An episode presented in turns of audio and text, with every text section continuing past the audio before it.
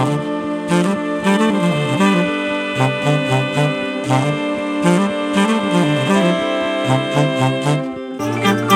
ドバイブスミッドナイトラクザ by 倉園慶三こんばんは。ただいま5月19日金曜日の午前1時29分です。今日はですねあの前回の番組でちょっと冒頭にねお話しした、えー、5月17日が私の母親の命日でして、えー、であの日はですねちょっと仕事があって行けなかったんですがよくねこの5月18日まさに私にとっては今日ね、えー、実家に帰ってお線香をあげてきました。えー、私の実家が千葉のね君津という場所で、まあ、木更津かな今はうん木更津という場所で、まあ、結構遠いんですよまあ、今はですねあのアクアラインができて高速バスというのがね、えー、できたので新宿からまあ1時間ちょいぐらいで着くんですけども私の家から新宿までがねだいたい1時間半ぐらいかかるのでドアトゥドアで、えー、そうですね。今日は11時に家を出て、えっと、実家に着いたのが2時半ですからね。3時間半ぐらいかかりました、えー、そしてえっとまあね好きなお酒を持って行って えー、家の前に飾りね。それから1時間ぐらいいて、えっと、今日は夕方からワントレが1本ね代官山で入っていたので、えー、そこからとんぼ返りして今度は、えっとえー、木更津駅から渋谷マークシティ駅行きかな？マークシティ行きに乗って高速バスですね。そして東横線に乗り 代官山でセッション、でこれはまあまあなかなか今日はねなんかこういい熱い感じのセッションでね私としてはあのなんつうのかな楽しく過ごさせていただいたんですけども、えー、そこから また家に帰りねえー、で、えっと、南大沢で、えっと、駅前でご飯を食べてねさあバスに乗って帰ろうと思ったらもう最終の深夜バスがね最終が出てしまっていてでそういう時刻表とかもねこう見ないで暮らしているのでね、えー、まだあるだろうと思ってたらもうなくてですね、うん、割と重い荷物を背負いながら、えー、15分ぐらいかな。とぼとぼと遊歩道を歩いて帰ったというね、まあ、なかなかこうヘビーな感じの一日だったんですけども、えー、意外とね疲れてなくて、えー、まだまだ元気ですね、えー、でただ今日ちょっと私は朝ねこの朝の新宿から、え高速バスに乗るあたりかな。この時ちょっとねなんかいまいち調子が良くなかったんですよ。というのもこの23日ぐらいかな。3つか4つぐらいのちょっとどうしてもこう頭をよぎるね。まあ心配なことなのかな。不安なことだったり、えー、まあそういうもろもろね。どうしても考えてしまうようなことがこの34日かな。ずっとこう消えなくて、えー、この番組でお話してるようなねメソッドを使って、まあ、一生懸命こう平安に戻してはいるもののねなんか油断するとこう出てきていてでこれがねちょっとこの高速バスに乗った時にああこれはきついなという感じになりつつあったんですね。それで、えっと、この木更津に着くまでの間とっておきのね ワークというか、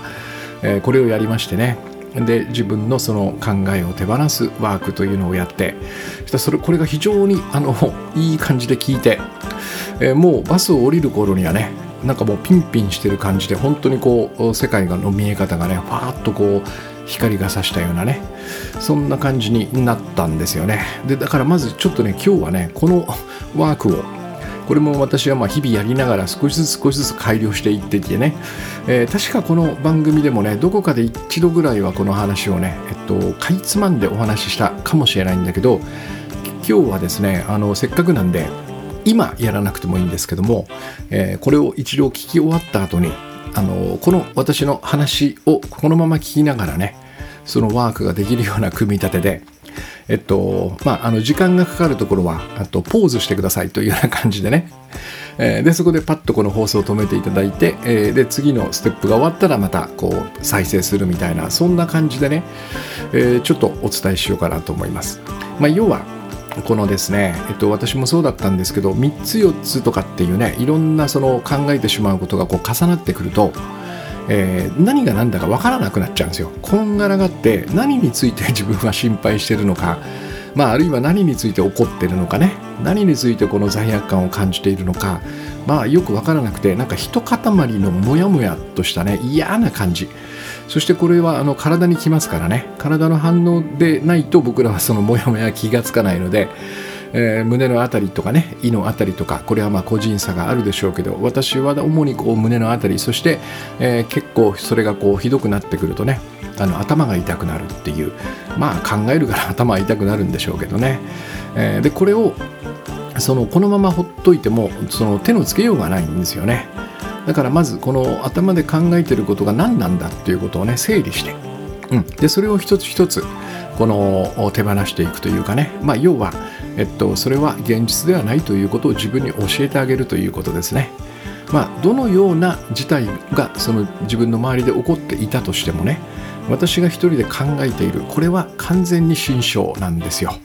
えー、現実に似てはいるかもしれないし、えっと、かなり近いかもしれないんだけどそのものではない。このねわずかなズレが大きいんですよね。これが僕を怖がらせている、えー、だからこれを一つ一つ整理してねこう手放していく。まあ手放すというかそれは自分に、えー、これは現実ではないよねっていうことを教えていく、うん、でそうすると、えー、自然とねこう体がスーッとこう楽になり、えー、あまりこう考えをねぶり返さなくなると。だからまずはこう整理することが必要だったりするんですよね。そのあたりもこう含めたワークをちょっと今からね、えー、紹介しますね。まずは最初にえっともうどこでもいいんでえーと、必ずできると思うんですがその自分の身の回りに必ず何かのものがあると思うんですね。机に座っていれば本とかねパソコンとか、えー、それから電車の中であれば、えーと、目の前にお客、えー、乗客がいるし、え、それからつり革とか手すりとかねいろんなものが見えますよね。とにかく、えーと最初のステップは1分から2分ぐらいかな。その自分の周りにあるものを一つ一つこう目でね捉えてえー、私で言うと今コップが見えます。でこのコップを見たらこのコップには意味がないって言うんですね。で言ってすぐ次のグッズに行く。次は私の場合は iPhone が今見えました。この iPhone には意味はない。それからメガネケースが見えた。このメガネケースには何の意味もない。そしてパソコンの画面、えー、このパソコンのモニターには何の意味もない。っていうふうにこう1分か2分ぐらい次々と言っていくんですね。でこの意味がないっていうのはもう事実でね。このコップのコップにね、えー、冷たくて美味しい水だよみたいなこの意味がついてるはずがないんですね、えー、だからこれはもうそんなに難しくない意味がないというのをねこう受け入れながら一個ずつ流していく。で中にはですね、うん、例えば、えっと、とても思い入れのあるその例えば万年筆とかね大切にしてるグッズだとかえー、今日の私であればね母親の家みたいなのが、えっと、ちょっと上を見渡すとこう見えるんだけどもそれに対して意味がないっていうとちょっと抵抗を感じることもあると思う。いやいやこれは大切なもんだ。ね、えー、その時にはうん。でもその意味をつけてるのは私ですっていうふうに加えてください。ね。えー、意味はないんですね。そのもの自体にはね。その意味をつけてるのは自分。だからこの意味をつけてるのは私であるもしこのザラッとこうとあのそのままね通りすぎここれには意味がないと言って、えー、通り過ぎれないものがあったらねその時は止まった時に、えー、これに目をつけてるのは私だっつってすぐ次に行きましょう。できるだけ一つのところに目を留めずにねパンパンパンパンとやっていく。でそうするとどうでしょうね。1分だったら30個とか40個とかかな。そのぐらいこうやれば1分ぐらい経つのかな。ちょっと数えたことがないんで分かんないんですけどまあ大体でいいですよ。大体1分ぐらいかなという感じ。これをまあやってください。で、えー、今ここでポーズをしますね。パッとポーズを押してえー、それで、えー、早速目の周りの身の回りのものを1分か2分ぐらい見渡しながらこれは意味はないと言って、えー、流していってください。で今あのまたプレイボタンを押していただいて、えー、でここからですね、えっと、目を閉じます。そして、えー、まずですね、えっと、自分が最近考えていることが何だかっていうのを、えー、こうまあ棚卸しする感じね。最近僕がよく考えていたことは何だったかなっていうのを1個ずつこれも大体そうですね。1分から2分ぐらいの間に、えー、分かると思います。あこれと。ああこれもだな。あこれも考えてたなってやつをただただその棚を棚卸しするようにこうチェックしてください。どのぐらいのことをね、えー、最近の私がよく頭に思い浮かべ、えー、そして嫌な感じになっていたかっていうのを、えチェックする時間。これが12分ですね。だからまずまたここで ポーズしてください。で、えー、1分ぐらいそれをやりましょう。でやり終わったらまた再生ボタンを押してください。で今1分あの棚卸しが終わったと思いますね。で大体まあ全部明らかにしなくてもいいんだけど大体ああこれとこれねみたいな感じで分かった、えー、そしたら、えっと、いよいよ本番ですね、えー、でここから何をするかというとえっと、自分の思考を見張りながらどその今ねチェックしたその棚卸しした考えが多分ど純不動で出てくるはずですよ、えー、そしたらすぐ分かりますよね。あこれについてだとかっていうのがね、えー、その瞬間にこの考えには意味がないと言ってください。で最初の1分間は、まあ、これの練習みたいなもんなんですね。えー、で僕らはその,、えっと、そのグラスとかねそのメガネケースに意味がないっていうのはなんとなく受け入れやすいんだけどもこの自分の考えに意味がないっていうのはねちょっと抵抗を持つかもしれない。でも意味がないんですよこれはね。もしあるとしたらその意味をつけてるのは自分なんですね。だからこのことを忘れずに同じようにそのものを見て流していたように同じ感覚でえー、さっき棚卸ししたその考えがね、えー、こう待ってると必ず出てきますから出てきた瞬間に、えー、この考えには意味がないって言ってください。でそうすると不思議なことにね、えそいつは一回消えます。パッとね意味がないと言われたんでね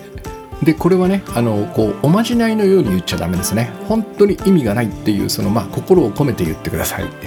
えー、意味がない。意味がない。じゃダメですね。パッと考えが出てきたらこの考えには意味がないっていうふうにしっかりと意味がないっていうその心を込めて、えー、自分の考えにその言葉をぶつけます。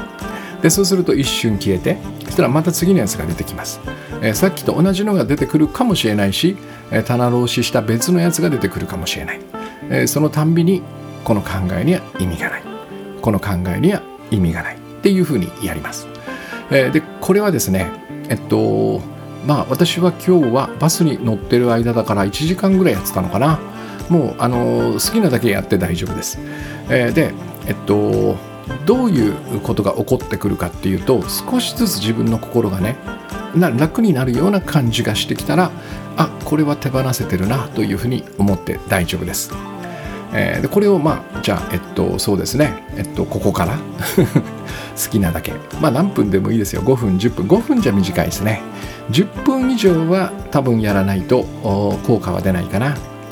そして、えっと、最初のね5分10分は、えっと、やっぱりこの考えが出てきて意味がないというこの感じにねちょっと抵抗を持つ、えー、そしてこっちの方が苦しいんじゃないかっていうねそんな感覚も起こりますえー、だからだからものすごく嫌な感じがしたらやめてください。うん、いやいやもうこれ無理無理と思ったら、えー、すぐに中断してください。えー、でもあこれ意味がないというのは悪くないなというねそしてこれでパッとこう考えが止まるあこれは悪くないっていうのが、えー、感じられたら、えっと、ずっと続けてください。で、えっと、この5分10分ぐらいの何ていうのかなちょっと悶々としたこの感じ。ここをね通り抜けると、えっと、少しねあのやりやすくなってくるんですね。まあ、要はこの考えたい自分っていうのはいつも言ってる偽りの自分なんでね。こいつがちょっと邪魔するんですよね。それやるなっつってね。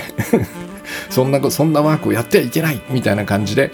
えー、そっちの方が苦しくなるぞっていう風なことをね言ってくるんでね。でももうこいつの声に抗えないようだったらやめましょう。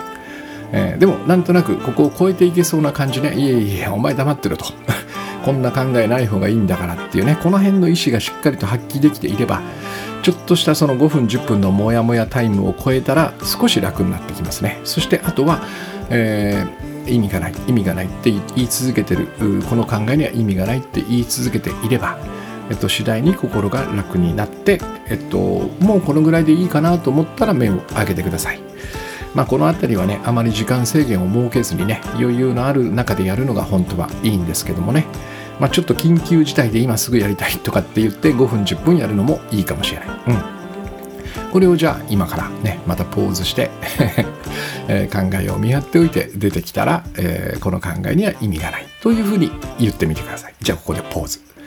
で、終わったらまた、えっと、再生ボタンを押してください。で、今再生ボタンを押していただきましたね。どう、どうでしたかね。あまあ、あの100発100中でね、効果がないかもしれません。えー、でも私は今日はこれが非常によく効きましたね。えー、それからちなみに、えっと、これでもダメだっていうね場合はもう一つあって、えっと、今度はですね、えっと、考えを止めようとはせずにえっと、本来の自分っていうのがいるというふうに信頼してね、えー、この本来の自分ってどういう自分かというと基本的にはイリュージョンを見ない自分なんですね、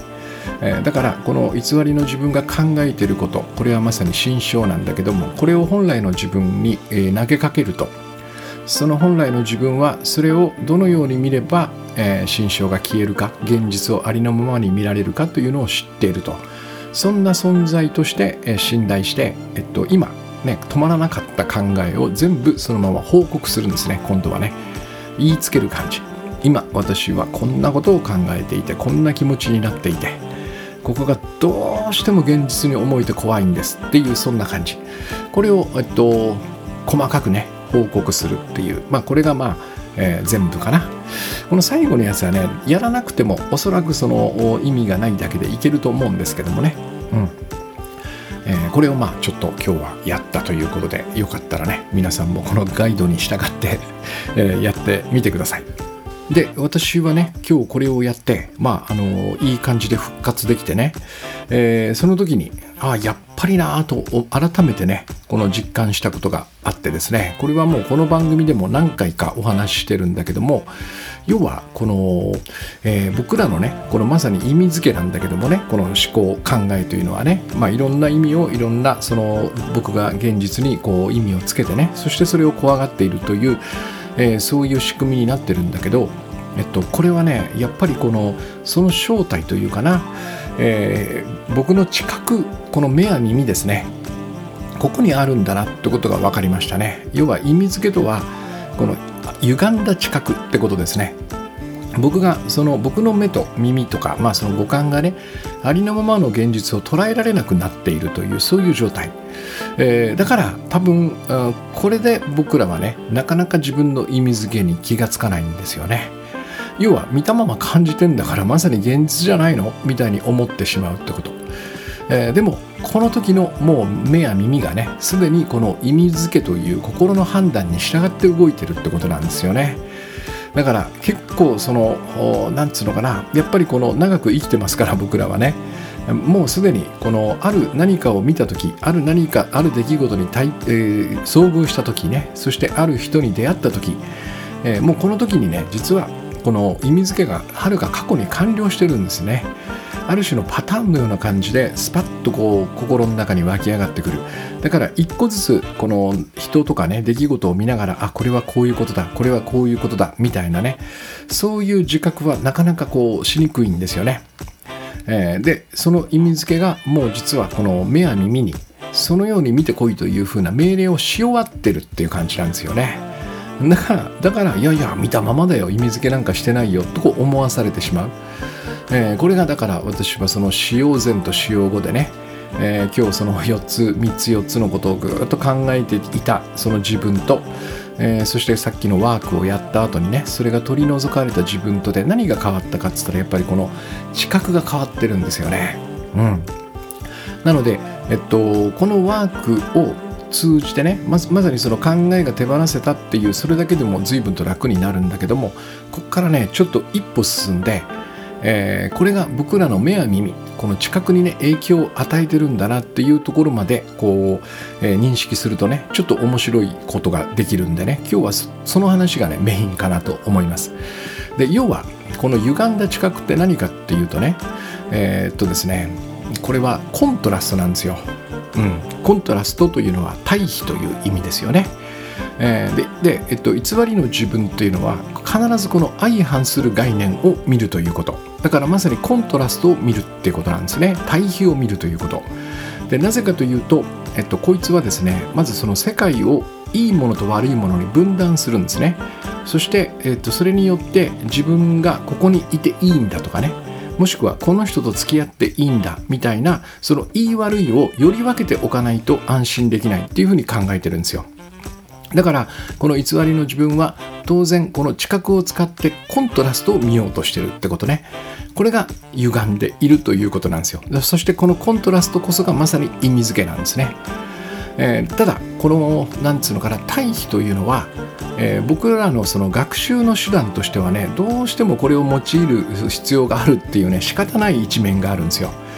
例えば白と黒がなければねどちらが白でどちらが黒かっていう学習ができないですよね。えー、それからまああのー、これも、うん、いろいろあるんだけども、えー、何をしていいのか何をして良くないのかっていうことも、えっと、悪いといいをセットにしないと、え学べないっていうねこれ仕方ないんですよね。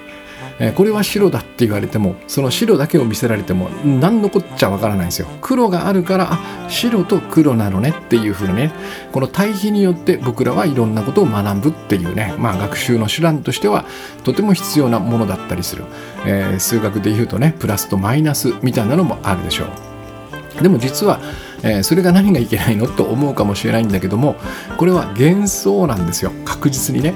えー、なぜかというとおそらくですね研究者っていう方々がいますよね特にこの自然界を研究している方動物とか植物とかね鉱物とかねそういう方だったらおそらくわかるんじゃないかと思うんですよね。えー、多分この動物植物とか鉱物とかこの自然界にはねおそらく善悪とかないんですよね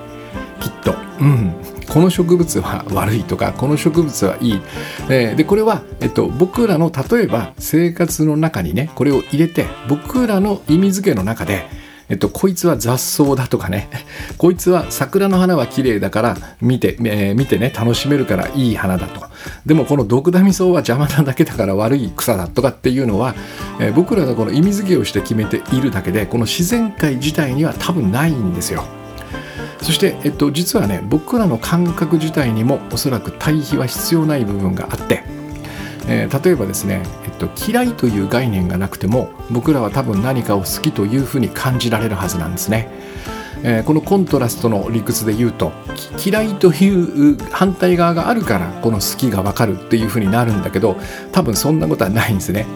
嫌いという概念がなくても好きなものは好きと感じられるんですよ。それから気持ちよさもそうですよね。この不快と気持ちよさっていうこの対比コントラストこれを使わなくても僕らは気持ちいいものっていうことを多分理解できるし感じ取ることができる。それから、えっと、あえてその喧嘩をしなくてもパートナーと仲良くすることはできますよね。でもこれも面白くて僕らはこういうねこのパートナーとの付き合いにおいてもなんか最近喧嘩が少ないのがあの不安だみたいなね。でも喧嘩をしていないとこの仲良い時間が来ないみたいなそういうコントラストをね、えっと、ここに、えっと、持ち込みがちなんだけど多分これは幻想なんですねまさに心象なんですよそういうこの対比がなくても、うん、好きだとかね、えー、気持ちいいとかねそれから仲良く過ごすみたいなことはできるんですよ。でこれがおそらく自然界を研究してる方ならねなんとなくそのそのように感じられてるんじゃないかなっていうふうに思うんですね。だから実はこの世界には善と悪とかね愛と憎しみとかっていう対比は存在してないんですよね。えー、これをその偽りの自分はコントラストを使ってより分けようとする見ようとするこれを僕は歪んだ知覚というふうにね今日なんとなく感じたんですね。つまり起こっていることがいいことなのか悪いことなのかということを一生懸命考えてるわけですそして多くの場合、えー、この偽りの自分のね考えは悪い方に触れる。悪い方に触れるからどんどんそれを考えていると怖くなっていく。でこれをさっきのようなワークをね行ってこの考えには意味がないというふうに手放した瞬間にこれはいいも悪いもないただ起こっているだけのことなんだなっていうふうなことを、えー、感じられるというかねそのように物事を見ることができるわけですよ。まさにこの知覚が歪んでいるってことね。えー、このコントラストに気をつけるということを、えー、このねワークを通して、えっと、なんとなく僕はね、えー、改めて認識しましたね。だとするとここからがね、えっと、この話のとても、え、大切な部分なんだけどもこの、え、コントラストを見ないという見方こそが僕はね本来の自分の知覚だと思うんですよ。ここが大きく違うんですね。偽りの自分はこのいい悪いを分けないと落ち着かない、うん、だから、えー、あらゆるものをそのコントラストを見分けよう見分けようとして見るわけね。でこれがまさに意味付けでありね。僕らを苦しめるその考えの、えー、考え。そしてその考えから生ま生まれる、えー、恐れや不安を生み出す心象の正体ということですね。コントラストなんですよ。やっぱりね。えー、で、えっと、ここに例えば人間関係というのを当てはめてみますね。えー、でそうすると僕らはなぜこのね人と人との付き合いがなかなかうまくいかないのかそしてなんとなく人といると嫌な感じになっていくのか僕のように人間関係を壊したくなっていくのかこれは偽りの自分のコントラストを使ってるからなんですね。えー、どういうことかというと世界をいい悪いに分断するということはやっぱり人を見た時に細かく細かく見るんですよコントラストをねあこの人のここはまあいいと。でもここは嫌だなと。でこういうところはちょっと我慢ならないなとかっていうこの、えー、いい悪いの悪いの方を一生懸命一生懸命見ようとするんですね。で面白いことにこの僕らはこのほぼほぼ偽りの自分にねこう支配されて生きていますから、えー、当然だけども割合で言うとおかしな行動をする割合の方が多くなるんですよ。つまり私のねこの周りにいる人つかもう全ての人の周りにいる人はほぼほぼ、えー、割合としてはおかしな行動の方が多いとしたらね、えー、私がこの偽りの自分側のコントラストのある知覚を使って、えー、こいつらのえー、いい悪いをしっかり見てこいって言った時に悪いのが目につくのはもう当然の結果なんですよ。えー、もうそのようにできてるわけね。だから、えっとまあ、僕らは基本デフォルトこの偽りの自分のおかしな行動の中で生きている。そして僕の、えー、知覚僕の知覚はそのコントラストを見てこいという。つまり悪いものを探してこいという、えー、そうすればもう引っかかるに決まってますよね。うん、これではおそらくだけどもえー、大多数の人はねこのいい悪いの悪いの方に分類されてもう本当にわずかなねままさにこの親友と呼べる人とかね本当にこのごく身近なパートナー以外はえー、どうも付き合いづらいなとかねなかなか信頼できないなとかね気,、えー、気を許せないなとなってしまうのは、えーまあ、必然の流れということですよね。でこれをえっと、変えることができるんですね。この知覚のマジックというかな、このコントラストを使いたがる、えー、偽りの自分の知覚、歪んだ知覚ということに気づくとね、えー、まず、えっと、一度でもさっきのそのワークのような感じで、えー、自分がその今まで見ていたことがねもしくは考えていたことがねうわこれは本当に自分が作り出していたなとか意味付けだったなとかねえ心象だったなというこのまさにこの偽りの自分のささやきを見破れば当然だけどもこれは本来の僕ではないなって知ることができますよね。これはまさに確かに夢を見ていたなっていう感覚なんですよ。僕の今日の朝がそうでした。バスに乗ってる間に夢から目覚めた感じがしました、えー、随分と長いこの3日4日ね。夢の中でうなされていたなという感じでしたね。この自分に戻った時にねえー、コントラストはいらないなっていうそれそのこの感覚が得られるんですね。なぜかというと私のその歪んだ知覚がコントラストを見ていいものと悪いものに分断しその悪いものを僕はね一生懸命頭で考えてえー、怯えていたんだなってことが分かるのでね。あこれは私が作り出していたものなんだなっていうことが分かればこの戻ったね目覚めた本来の自分にはもうコントラストはいらないなということが分かるわけですね。まさにこの、えー、自分が好きなもの楽しいこと喜びそういうものだけ見ていればいいだいいってことが分かるわけ。そしてそれ以外のおそらくその反対側にあるものは偽りの自分がね作り出した幻想だというふうに多分認識できるんですよね。それはなぜかというとさっき言ったようにおそらくこの自然界植物動物鉱物みたいなものには、えー、そんな対比コントラストはないからなんですよね。そのようにありのままに見ることができるということ。でこの自分に戻った時に、えー、このコントラストがいらない知覚ねこれがまあもともと本来僕らが持っていたありのままを見る知覚だと思うんだけどもこれで他の人を見てみるってことですね。具体的には、えー、本来の自分で、えー、本来の相手を見るっていうそんな感じかな、えー、コントラストが必要のない自分で、えコントラストのない相手を見るということ。まあこれをもうはっきり言うとですね、え本来の自分でえー、愛だけを見るということですね。その相手の中にある愛を探しに行くというそんな感じ、えー、その人がもしねおかしな行動をしていたとしたらそれは偽りの自分がね、えー、作り出すそのコントラストを見てこいという歪んだ知覚によって、え起きていることなのでね。本来の自分からすればそれは全く見る必要がないっていうことがねまあわかるわけですね。だから対極のないその人の中の愛だけを見ればいいという、まあ、結論になるんですけどもね、えー、もう少しあの それだとね、えー、は？みたいな感じかもしれないんでえー、っとねまあ順番で言うとここであの本当のことがわからないを使うんだけどね、えー、これはまあまあ一つのまあなんつうのかな。これもワークというかね。えー、一つのこうお試しのような感じでね、えー、やるのがおすすめなんだけどえっとねそうだな、えっと、これはね知らない人の方がいいですね。えっと通勤電車とかね、えっと、それから道行く人。うん、知ってる人だとねやっぱどうしてもこの意味付けがすでにね行われていてもうすでにコントラストを見てしまっているんでね、えー、なかなかそこをねこう手放しづらいんだけど初対面の人だったらまあまあいけるんですよ。だからたって僕はよく電車の中でこれやるんだけども、えー、パッと乗るじゃないですか。でそうすると前の席にババババッとこうね何人か人が座ってますよね。78人座っている。この人たちを見るときに私はこの人について本当のことを何も知らないっていうのをまず受け入れておくんですね。これは事実ですからね。でも僕らのこの歪んだ知覚はこの初対面の知らない人にもこのコントラストを適用するんですよ。うわこいつ怖そうな顔だなとかね。あなんかこいつ嫌な嫌な感じだなとかね。うわこのファッションセンスは俺には全然合わないとかっていうことをもうコントラストし始めるわけね。コントラストキャッチングをし始めるわけですよ、えー、だから、えっと、それをやらないようにね本当のこと何も知らないっていうふうに受け入れるわけ。そしてさっき言ったこのコントラストが見え始めたらつまりいい悪いの悪いの方が見え始めたらこれは偽りの自分の幻想だっていうふうに捉えてそこを感化するそしてもう一回見に行く、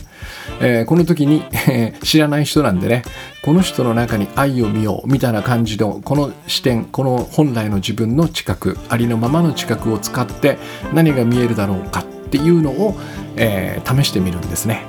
えー、これはとても面白い試みなんで、えー、合わせてやってみてください。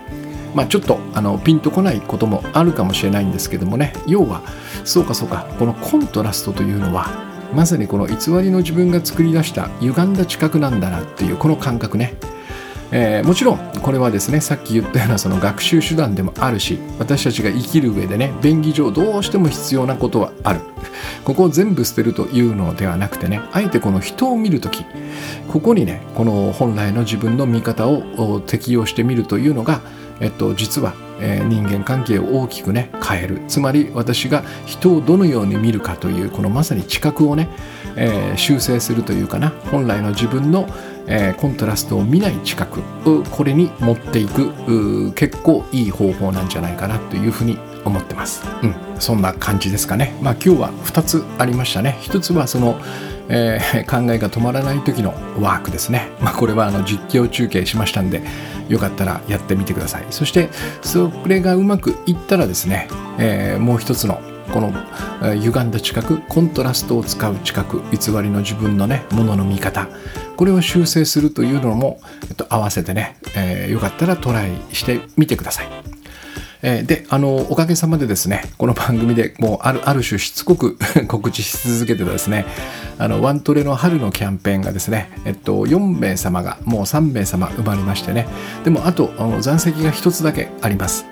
えー、で、まさに今日お話ししたようなね、こういうワークであるとか、そのコントラストを持たずにね、えー、他の人を見るとか、まあ、そういうさまざまなトライをしながらね、えっと、なんか今日私は Twitter とか Facebook にこの告知も投稿したんですけども、えー、まあ、もちろんその心が整ったりね平安になったりするという変化はあるんですけど不思議なことになんかねとてもねこうラッキーなことが起きてる感じがします。でこれはおそらくですねまさにこの知覚のせいなんですよ世の中をどのように見るかによって僕らは行動が変わりますよね考え方も変わるしまさにこの心のありようも大きく変わるのでね、えー、僕らがどのようにこの世界を見るかによってやっぱりこのいい流れの中に、えー、乗れるかねそれともそこから逆らってなんか無理をするかみたいなここの大きな分かれ目がねやっぱこうできるんですよね。えー、だからこのたったねこのコントラストを見ないというこの知覚の修正だけでもねおそらく僕は相当いい運運というかないい流れを呼び込めるんじゃないかなと思いますそういうお手伝いをするためにね私はこのワントレ2をライフワークとしてねやっていますのであと一席あ俺かな私かな みたいな感じを、えー、ビビッとひらめいた方はですね、えー、よかったらお申し込みください。えー、じゃあ今日はですね、うん、そうだな、どっちがいいかな、うん、せっかくなんでね、この聞き慣れない方というかね、やり慣れてなさそうな方にしましょうかね。なんとなくこの人間関係あんまりうまくいってないなとかね、ちょっと一人でいる方が楽だなみたいなね、そういう感じになった時は、えー、あえてこのコントラストを使わないこのいい悪いとかね善悪とかねこの対極対比、えー、そういう見方ではない、えー、言うならばその人の中にいる本来の自分つまり愛そのものここを見に行くというねトライをしながら何ていうかこの可能性みたいなものねあなんか自分が見ていたものだけが全てじゃないんだなとかっていうねこの可能性を感じながらねいい一日をお過ごしください。ありがとうございます。